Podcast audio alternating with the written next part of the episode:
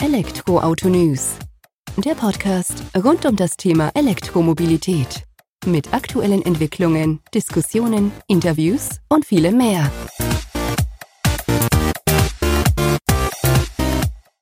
Servus und herzlich willkommen bei einer neuen Folge des Elektroauto-News.net Podcast. Ich bin Sebastian und freue mich, dass du diese Woche wieder eingeschaltet hast, wenn wir uns mit dem Thema E-Mobilität beschäftigen. In der aktuellen Folge beschäftigen wir uns mit dem Thema Ladeinfrastruktur, Ladeinfrastrukturausbau hier in Deutschland. Zu Gast habe ich Matthias Knauer, seines Zeichens Head of Sales and Solutions bei der Total Energies Charging Solutions Deutschland GmbH, die 2022 gegründet wurde, um sich eben hauptsächlich mit den Ladeaktivitäten außerhalb von Tankstellen zu beschäftigen.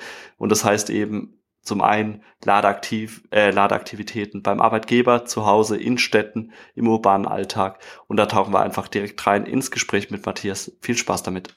Servus Matthias, vielen Dank, dass du heute die Zeit nimmst, dass wir uns ein wenig über das Thema E-Mobilität, insbesondere in Hinblick auf die Ladeinfrastruktur austauschen. Du vertrittst hier heute Total Energies, ein Energieunternehmen, was eben auch in dem Bereich Fuß fast Fuß gefasst hat und natürlich da auch in Zukunft noch weitere Anstrengungen, Bemühungen unternimmt, um den Markt der E-Mobilität auch ein Stück weit mitzuprägen. Bevor wir da allerdings in das Gespräch eintauchen, stell dich doch gerne mal unseren Hörer, Hörerinnen vor, dass wir auch wissen, mit wem wir es hier zu tun haben. Ja, super. Danke, Sebastian, äh, dass du mich äh, eingeladen hast, dass du uns eingeladen hast äh, zu mir. Ich bin Matthias, bin verantwortlich bei Total Energies äh, Charging Solutions Deutschland, äh, einer neu gegründeten Organisation äh, Ende letzten Jahres äh, in Deutschland, äh, verantwortlich für äh, zwei Themenbereiche. Einmal, ich bin für den Markt verantwortlich, für den Rollout der Stationen und zwar einmal im Eigeninvest äh, außerhalb der Tankstellen und aber auch im Verkaufsmodell an unsere Kunden, ähm, äh, denen wir die Ladelösung dann zur Verfügung stellen. Zum anderen bin ich auch für die Produkte verantwortlich, die wir dann am Ende bei den Kunden als auch bei den äh, interessanten Standorten aufbauen. Das heißt, du bist an sich ja schon prägend verantwortlich für den Ausbau der Ladeinfrastruktur bei Total Energies in Deutschland eben. Prägst das mit. Du hast gesagt, ihr unterscheidet da zum einen zwischen eigenen Ladeparks, die ihr errichtet und andere, die ihr dann eben über eure Kunden errichten lasst. Kunden, um das kurz klarzustellen, sind das dann die klassischen Tankstellenbetreiber, die das unter eurer Brand machen, nur dass wir das da auch eingeordnet haben sozusagen? Oder was verstehst du darunter? Nee, da, super, super Frage. Ähm, nee, nee, das sind äh, Unternehmen, die ähm, für ihre eigene Flotte ähm, äh, Ladeinfrastruktur benötigen. Ich nehme mal äh, ein Beispiel, was wir auch, äh, was auch durch die Medien ging, ist äh, die Firma IFM Electronics, äh, wo wir dort an deren Standorten bundesweit oder an einigen, die bundesweit verteilt sind, Standorte, ähm, Ladeinfrastrukturlösungen aufgebaut haben und diese dann dort auch betreiben. Also das ist, das ist auch Teil der, äh, da kommen wir vielleicht auch im Laufe des Gesprächs nochmal dazu, aber das ist ja Teil der, der neuen Ladeverhalten-Strategie äh, von den Kunden.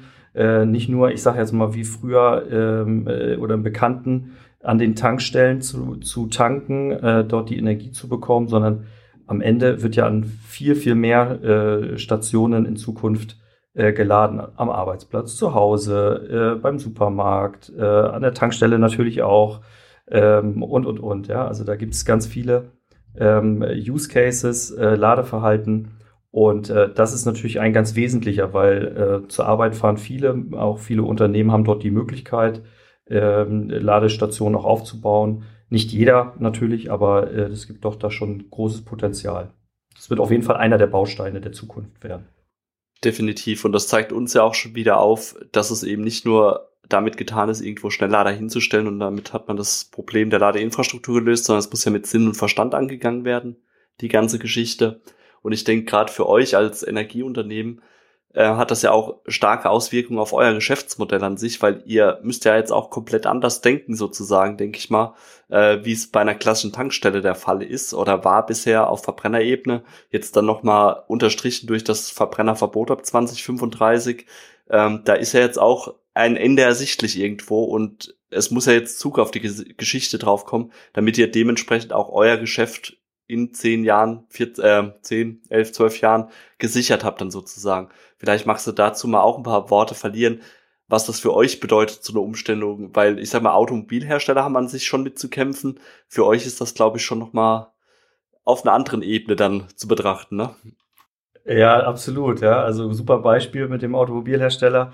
Ähm, das ist natürlich für einen Automobilhersteller äh, sicherlich auch eine Herausforderung, aber die packen in ihre Karosserie einfach äh, einen Elektromotor statt Verbrenner rein und eine Batterie dazu. Ähm, und dann ist das sozusagen, kann die Produktionskette relativ gleichmäßig weiterlaufen. Dass das natürlich viel schwieriger ist, ist mir schon klar, aber äh, um es mal einfach zu machen. Für uns jedoch hat das doch schon auch größere Herausforderungen und größere Aufwände, die dahinter sind, ähm, weil das hat einen riesen Impact auf unser Geschäftsmodell. Ähm, dann wir können nicht einfach an den Tankstellen äh, einfach eins zu eins äh, Ladeinfrastruktur hin, ähm, hinstellen und dort äh, die Zapfsäulen rausreißen. Ähm, wollen wir auch gar nicht, das ist auch im Moment noch nicht angedacht, es ist auch ähm, äh, ganz klar, aber äh, wir haben, ähm, wir sehen einfach, dass das für uns heute, äh, wir müssen heute die Weichen stellen für, für das Geschäft von morgen. Und wir einfach auch jetzt investieren müssen und uns die tollen Locations äh, sichern, die, die, äh, die Marktposition dort, äh, was Elektromobilität angeht, natürlich auch sichern. Auf der anderen Seite wissen wir auch, dass Elektromobilität, und das muss ich halt der Vollständigkeit dazu sagen, nicht das einzige ist, also batterieelektrische Mobilität, was in Zukunft ähm, oder in den nächsten Jahren, Jahrzehnten attraktiv ist. Also wir bauen beispielsweise ähm, heute schon an unseren Tankstellen, ähm, wir nennen das Multi-Energie-Tankstelle. Das heißt, dort bauen wir Wasserstoff, CNG, LNG, aber auch Elektromobilität auf. Und das gehört natürlich dann zu einem Mix dazu, ähm, der, der in Zukunft äh, relevant wird. Und kleine, kleine Anekdote, äh, die, der Verbot von Neuzulassung ähm, von, von Verbrenner ab 2035 äh, passt total zu unserer äh, CO2-Neutral-Strategie. Ähm, wir wollen 2050 CO2-neutral sein. Äh, und da sind wir wirklich auf hartem Kurs. Und das bedeutet natürlich für uns als Unternehmen tiefgreifender Wandel, wo wir wirklich auch Eigen, äh, Eigeninteresse haben, dort, dort auch hinzukommen. Ja, sehr spannend. Und, und Elektromobilität, letzter Satz, Elektromobilität ist an der Stelle da sicherlich aus meiner Perspektive ein ganz wesentlicher Baustein. Das sehen vielleicht die Kollegen in den anderen Bereichen sicherlich äh, auch so, aber äh, das ist nicht der einzige. Aber das, das ist das Wichtige. Das ist mir schon klar, wenn du deinen Kollegen aus dem Wasserstoffdepartment fragst, dass er da seine Präferenzen hat und wenn du in Gas reingehst, wird das auch nochmal anders sein, aber das ist ja der Natur der Sache oder des Jobs dann geschuldet. Äh, was ja auch nicht verkehrt ist, dass man breit denkt und dass man da auch ähm, je nach Nutzungskonzept schlussendlich dann auch dementsprechend die ein oder andere Strategie verfolgt und äh, es ist ja auch für euch, sage ich mal, eher positiv oder für uns positiv zu sehen, dass ihr breiter denkt und sagt, okay, wir versteifen uns nicht nur auf diese eine Geschichte, weil eins ist ja auch klar, 2035 gibt's keine neuen Pkw mehr als Verbrenner oder Diesel, aber wir haben ja auch einen riesigen Altbestand, der ja auch noch vorhanden ist, der ja auch noch betankt werden möchte. Und äh, deswegen verstehe ich auch, dass ihr nicht eins zu eins da eben den Austausch aktuell vornehmen könnt, weil ihr müsst ja auch sowohl die alte Generation versorgen als auch die Zukunft dann schlussendlich. Und das wird ja auch eine Herausforderung sein. Und zwei Herausforderungen, die du jetzt sozusagen auch schon benannt hattest, da zählt das, glaube ich, darauf ein, ist eben dieser Erhalt der kritischen Infrastruktur, eben äh, von dem aktuellen Geschäft und auch der Ausbau, der Einstieg in die in das morgige. Und da seid ihr jetzt auch dran, eben ein breites Energieangebot zu schaffen. Wie geht ihr das denn aktuell an? Was ist denn der aktuelle Stand der Dinge jetzt, ich sag mal, bezogen auf den deutschen Markt? Was sind da aktuell eure Pläne? Was habt ihr schon kommuniziert? Was könnt ihr kommunizieren? Dass wir einfach mal so einen Eindruck davon bekommen, ähm, wie ihr das ganze Thema dann eben auch treibt. Ja, also äh, ganz, ganz wichtiger Punkt. Also äh, äh das eine ist natürlich, wir müssen, wir haben einfach einen Auftrag hier. Äh, wir betreiben kritische Infrastruktur. Jeder möchte am Ende, der noch kein Elektrofahrzeug fährt, an eine Tankstelle fahren und sicher sein, dass er da morgen auch noch tanken kann, Otto oder Dieselkraftstoff. Ähm, das ist klar. Und das bleibt auch erstmal da. Und um es auch mal ganz einfach zu machen, das ist das, was auch im Moment das, äh, das dieses Neuaufbaugeschäft, was wir, wo wir sehr, sehr viel Geld in die Hand nehmen, ähm, auch bezahlt. Ja? Also das heißt, äh, das wird auch noch bleiben und das ist auch gut so. Ähm, und viele, ähm, äh, es gibt ja auch noch viele Hürden in der Elektromobilität, das ist äh, auch klar. Ich glaube, jeder hat da schon seine eigenen Stories. Aber nichtsdestotrotz, das muss erstmal bleiben. Ähm, und da, äh, das müssen wir weiter betreiben. Ähm, das zweite ist, wir müssen halt wirklich gucken, dass wir in Zukunft ähm, an relevanten Orten sind, äh, wo, wo später geladen wird. Äh, also da, wie gesagt, ich hatte eben schon angesprochen, die User Story, ähm, das Ladeverhalten wird sich verändern. Und das geht halt dahin, dass es nicht mehr nur an den Tankstellen ist, sondern es ist ganz konkret, es ist an vielen Orten. Überall dort eigentlich, wo das Auto steht, kann es ja auch theoretisch geladen werden. Das ist zu Hause, das ist am Arbeitsplatz, das ist am Supermarkt, also während des Einkaufens.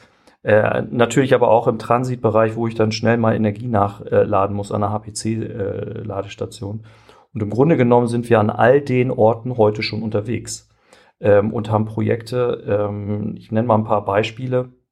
Wir bauen jetzt mit dem Berliner Senat in Berlin Ladeinfrastruktur, AC-Ladeinfrastruktur aus. Da haben wir uns dazu entschlossen, dass wir dort auch mit einsteigen. In anderen Ländern machen wir das schon sehr, sehr äh, prominent. In Paris, äh, Amsterdam, London, Singapur, äh, in Brüssel. Ähm, also da haben wir sehr, da haben wir schon tolle Projekte und in Deutschland jetzt auch in Berlin. Ähm, das machen wir. Wir gehen aber auch an äh, zu Supermärkten. Da haben wir jetzt, das kann ich noch nicht ganz äh, bestätigen, aber da haben wir äh, eine ganz große Aktivität auch vor und ähm, weil es einfach ein relevanter Ort ist. Supermärkte, überall, wo man einkaufen kann, ist einfach äh, interessant. Aber auch natürlich, und das hatte ich eben schon gesagt, ähm, bei Unternehmen, wo wir äh, Ladelösungen auch verkaufen ähm, und dort halt äh, die Elektromobilität ähm, für Flotten auch äh, möglich machen. Und äh, also im Grunde genommen an, an, an allen Orten und natürlich allen voran an unseren Tankstellen, dass, äh, dass ich das nicht vergesse. Und da geben wir in den nächsten Jahren hunderte Millionen Euro aus, ähm, in Deutschland alleine, äh, weltweit mehrere Milliarden Euro, um einfach da relevant zu sein, um, ähm, um da die, die Elektromobilität, also die CO2-neutrale äh, Mobilität auch zur Verfügung zu stellen. Ja, sehr spannend. Vielen Dank schon mal für diese Einblicke und ähm, bleiben wir vielleicht mal bei eurem, ich nenne es mal Kerngeschäft jetzt aktuell erstmal noch bei den Tankstellen, weil es wird sich ja nicht nur ändern, dass ihr jetzt anstatt einer ähm, Benzintanksäule eine Schnellladesäule beispielsweise hinstellt, sondern ihr müsst ja wahrscheinlich auch dieses ganze Konzept Tankstellen ein Stück weit anders rechnen oder anders betrachten, sage ich jetzt mal, weil ähm, beim Tank bin ich fünf Minuten vielleicht maximal vor Ort. Wenn ich jetzt mit einem Schnelllader lade, bin ich halt trotzdem auch eine Viertelstunde bis 20 Minuten da, wo ich ja eventuell als E-Autofahrer, Fahrerin auch ein Stück weit mehr Angebot mir wünsche, erwarte. Also ich nutze das beispielsweise, wenn wir längere Touren haben und wir machen dann Stopp, äh, gehen wir halt immer einen Kaffee trinken, essen eine Kleinigkeit, wollen da ein bisschen verweilen. Das wird ja auch wahrscheinlich diese ganze Denkweise, die er da betrachtet, nicht nur auf die Ladestation an sich beziehen, sondern eben auch das ganze Umfeld. Kannst du uns da vielleicht ein paar Eindrücke, Einblicke geben? Also das ist eine ganz spannende Frage, das sehen wir genauso. Ähm, also wir glauben, dass wir ähm, an unseren Tankstellen ähm, heute, die, die wir heute schon haben, unser Angebot stärker ausbauen müssen, was genau solche Services angeht. das sehen wir auch genauso. Am Ende äh, wollen wir das nicht mehr Tankstelle nennen oder nennen wir heute schon nicht mehr Tankstelle, sondern Service Station.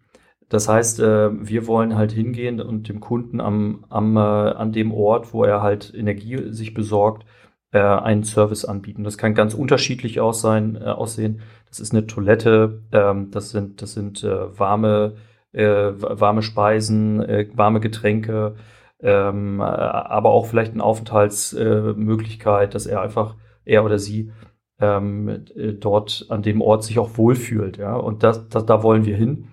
Ähm, und da, da investieren wir auch. Also das ist uns auch sehr bewusst. Wir haben da beispielsweise jetzt auch extra dafür gehen wir neu auch Partnerschaften ein, um diese, um die Services einfach in der Qualität nochmal noch mal nach vorne zu bringen. Ähm, ja, also das, äh, da sind wir wirklich an vielen, vielen Themen dran weil ihr wahrscheinlich ja auch seht, sozusagen, wenn ich jetzt als E-Autofahrer da die Wahl habe, okay, ich habe hier die Ladestation, da steht auch nur mein Schnelllader unüberdacht und äh, es regnet halt draußen. Oder fünf Kilometer weiter hätte ich jetzt von Total Energies eben eine Lösung mit Aufenthaltsraum, warmen Speisen und Getränken, ähm, dass ich ja als Fahrer dann auch eher dazu tendiere, euer Angebot dann wahrzunehmen. Das wird ja auch mit einem Beweggrund dafür sein, weil das Ganze muss ja schlussendlich auch wieder ein Stück weit, oder es muss sich ja refinanzieren. Ihr wollt ihr könnt ja nur gewissermaßen in Vorleistung gehen, aber irgendwann muss das ja auch das Altgeschäft sozusagen ersetzen. Und ähm, das wird ja auch ein Teil der Überlegung wahrscheinlich sein von eurer Seite aus. Absolut, ja. Also das ist genau so ein Thema. Wir überlegen uns halt heute, wie wir mit den Riesenassets, also wir haben 1200 Tankstellen in Deutschland und sind damit die Nummer drei äh, in Deutschland, was Tankstellenbetreiber angeht. Das sehen wir auch, äh, dass wir, dass wir dort was machen äh, wollen und müssen. Und das ist auch, äh, ist ja auch klar. Ähm, und da wollen wir natürlich hin. Ja? Also wir wollen dort ähm, die Standorte, die auch re relevant sind mit äh, Ladeinfrastruktur. Nicht jeder geht ja auch, also bau, alleine bautechnisch. Ähm, das kein, wenn kein Platz ist, kann ich da auch äh, keine Ladestation hinsetzen oder kein Netzanschluss verfügbar. Da gibt's ja auch doch die eine oder andere äh, Hürde. Ähm, aber klar, aber da, wo es geht ähm, und da, wo wir der Meinung sind, dass das, äh, ähm, dass das relevant ist, bauen wir natürlich zum einen unsere Shops aus oder unsere Angebote, unsere Service Station aus. Ähm, zum anderen müssen wir da natürlich auch dann ordentlich Ladeinfrastruktur hinbauen, was wir auch tun. Heute schon.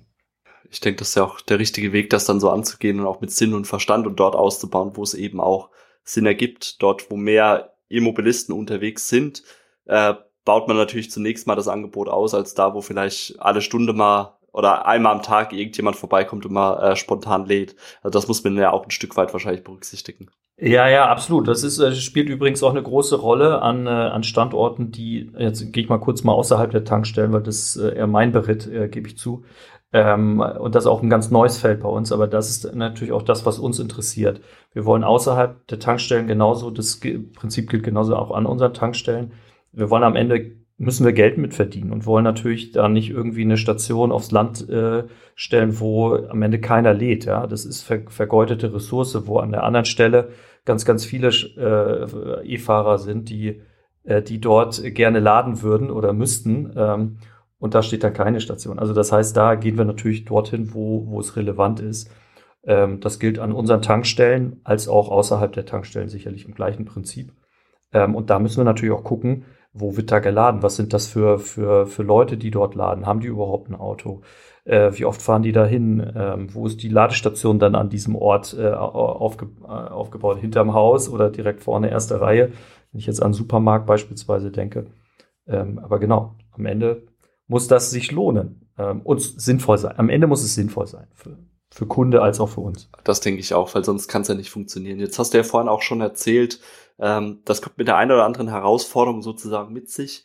Ähm, teilweise mit Herausforderungen, die ihr auch selbst nicht steuern könnt. Also was wir jetzt auch schon mitbekommen haben von anderen äh, Podcast-Teilnehmern oder auch aus Gesprächen aus der Szene, dass gerade diese Kapazität bei den Netzbetreibern ähm, im Moment auch so ein Stück weit begrenzender Faktor ist bei dem Ausbau der Schnellladeinfrastruktur, ähm, weil Anfragen nicht so schnell beantwortet werden es wird, die Umsetzung könnte schneller gehen, wie wenn man, oder wie man sich das wünscht. Habt ihr auch solche Erfahrungen geschafft, dass ihr da auch ein Stück weit von außen ausgebremst wird? Könnte jetzt ja auch politischer Natur sein, dass vielleicht, äh, ich sag mal, Städte dann gewisse Plätze auch sperren und sagen, ja, wir wollen zwar Ladeinfrastruktur, aber bitte nur hier, kurz vorm Wald da hinten, wo eh keiner hinkommt, aber da hätten wir noch Platz sozusagen. Das werden ja auch alles Themen sein, die euch ein Stück weit in eurer, ähm, also in eurem Vorwärtsstreben dann auch ausbremsen.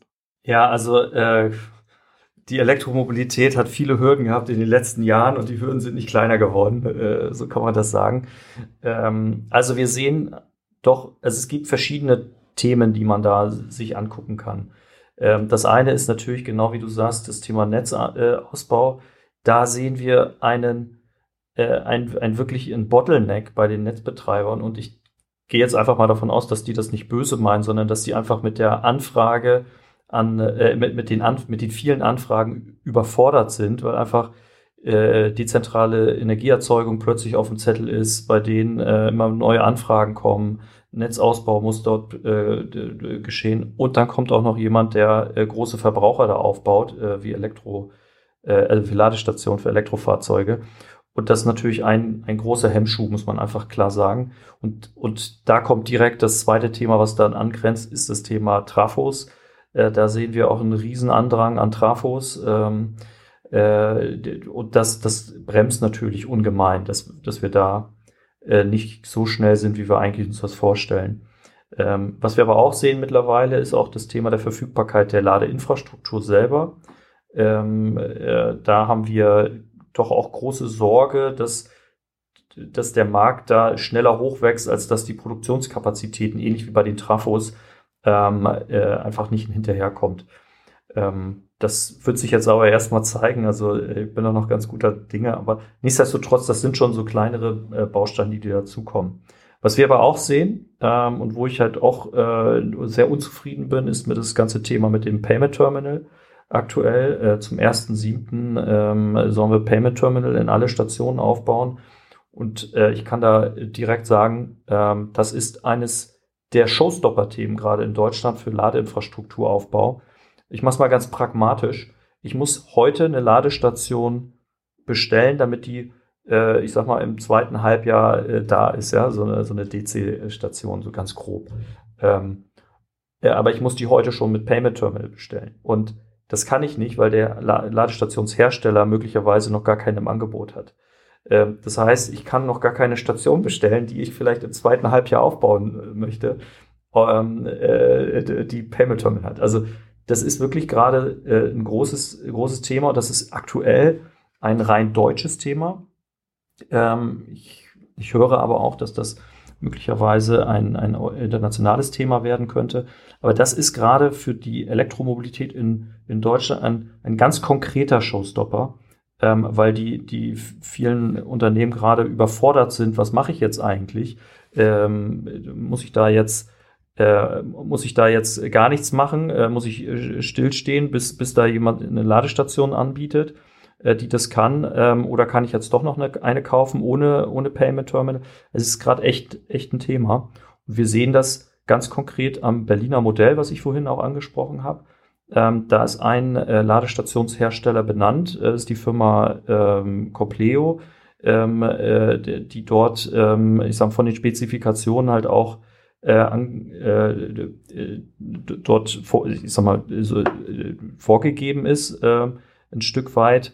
Ähm, sicherlich mit, mit links und rechts Ausnahmen, aber das ist die Hauptstation, die gerade in, in Berlin aufgebaut wird. Und der Ladestationshersteller hat Ende letzten Jahres äh, Insolvenz angemeldet in Eigenverwaltung. Das ist jetzt, und das ist der einzige Hersteller, der das äh, so richtig äh, auf dem Zettel hatte. Ähm, es gibt natürlich links und rechts schon nochmal eine Alternative, aber auch nichts, wo wir jetzt als großer Konzern sagen, das ist, äh, das funktioniert.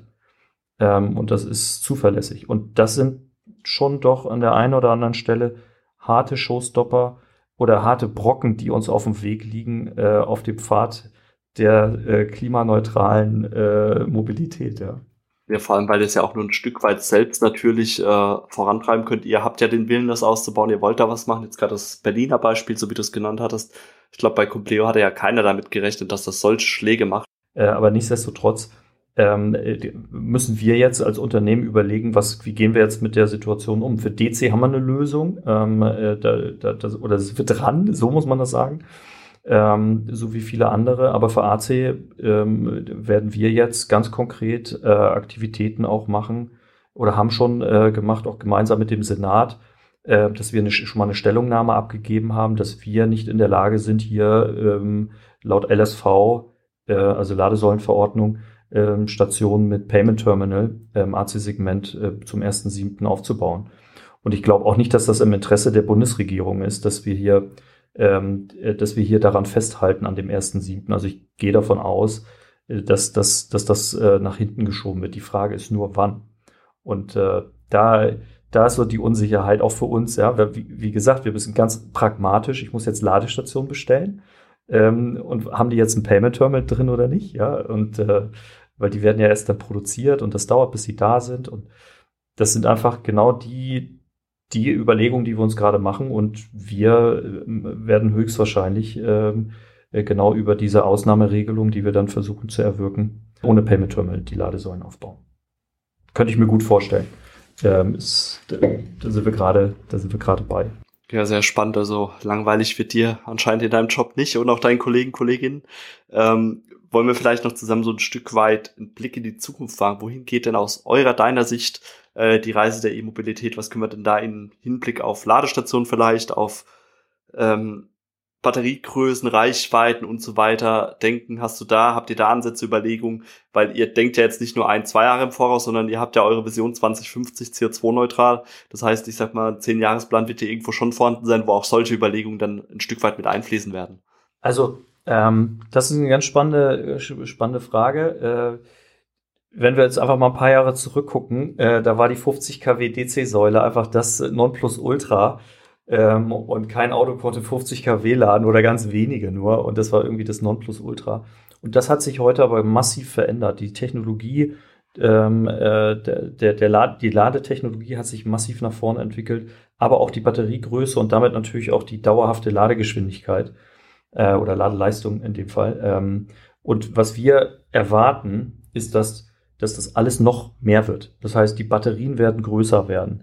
Ähm, die Ladegeschwindigkeit wird äh, größer werden. Wir sehen die 800 Volt Technologie, die wirklich jetzt an die Massenmarkt Einzug erhält. Ähm, die ermöglicht einfach wirklich lange Ladele so lange und hohe Ladeleistungen. Ähm, und das wird sicherlich so weitergehen. Da bin ich mir, da bin ich mir sehr, sehr sicher. Äh, das hatte für uns jedoch auf der anderen Seite als Ladestationsanbieter ähm, hat das natürlich für uns jetzt die, äh, die Herausforderung, dass wir jetzt die Technologie setzen, beziehungsweise die, die Charging-Setups setzen, äh, die in Zukunft dann dort äh, Einzug halten soll. Das heißt, wir müssen jetzt die neueste Technologie einsetzen, ähm, 300 kW äh, bis hin zu auch äh, 400 kW Ladestationen, ähm, äh, gerade im Transitbereich an unseren Tankstellen, äh, um einfach sicherzustellen, dass wir dann auch äh, nicht in drei, vier Jahren äh, das gleiche erleben wie mit den 50 kW Säulen, äh, die dann plötzlich wirklich dann gemieden werden. Ähm, aber das ist das, was wir auch gerade mit einberechnen. Wo wir aber auch uns sicher sind, dass das nicht unendlich weit hochgeht, zumindest im Pkw-Bereich. Bei, bei E-Truck sieht das anders aus. Ähm, äh, über den MCS-Standard haben wir da ganz andere Ladeleistung. Ähm, aber für, für den Pkw-Bereich wird das sicherlich bis 400 kW sicherlich auch äh, relevant werden. Das bauen wir jetzt genauso auf. Ja, sehr schön. Also vielen Dank für die spannenden Einblicke, Matthias, die wir jetzt hier bekommen haben im Gespräch. Da haben wir doch einiges gelernt, wie so ein Energieunternehmen sich dann auch für die Zukunft oder auch jetzt für die Gegenwart schon auf, äh, aufstellt, ausrichtet und dann aber auch tatsächlich halt schon drei, vier Jahre im Voraus denken muss, gerade wenn wir jetzt dieses letzte Thema da hat mit Ladeinfrastruktur. Wie kann es entwickeln? Wie entwickelt sich Ladeleistung? Das sind ja auch alles schlussendlich Faktoren, die ihr immer nur bedingt in der Hand habt, wo ihr auch nur drauf reagieren könnt, wo ihr am Puls der Zeit sein müsst dann sozusagen, damit ihr da eben auch dementsprechend in fünf Jahren noch ein Angebot für eure Kunden dann habt, ähm, dass die anspricht und wo die auch überzeugt sind. Von daher vielen Dank von meiner Seite aus für deine Zeit, für diese Einblicke, die wir bekommen haben. Und ich bin gespannt, wenn wir uns in Zukunft nochmal austauschen, äh, wie ihr mit den Herausforderungen umgegangen seid und wie eure Kunden, Kundinnen auch euer Angebot dann annehmen, das ihr jetzt gerade auf und ausbaut. Vielen Dank für die Einladung. Vielen Dank für das Gespräch, Sebastian. Das war sie also auch, die aktuelle Folge mit Matthias Knauer und dem Blick hinter die Kulissen bei Total Energies und wie man in Deutschland Ladeinfrastruktur denkt, ausbaut und vorantreibt. Von daher, wenn dir die Folge heute Spaß gemacht hat, Freude bereitet hat, würde es mich freuen, wenn du uns eine positive Bewertung bei iTunes hinterlässt. Hilft uns natürlich weiter, die E-Mobilität noch ein Stück weit raus in die Welt zu tragen. Vielen Dank fürs Zuhören, mach's gut, bis zum nächsten Mal, ciao.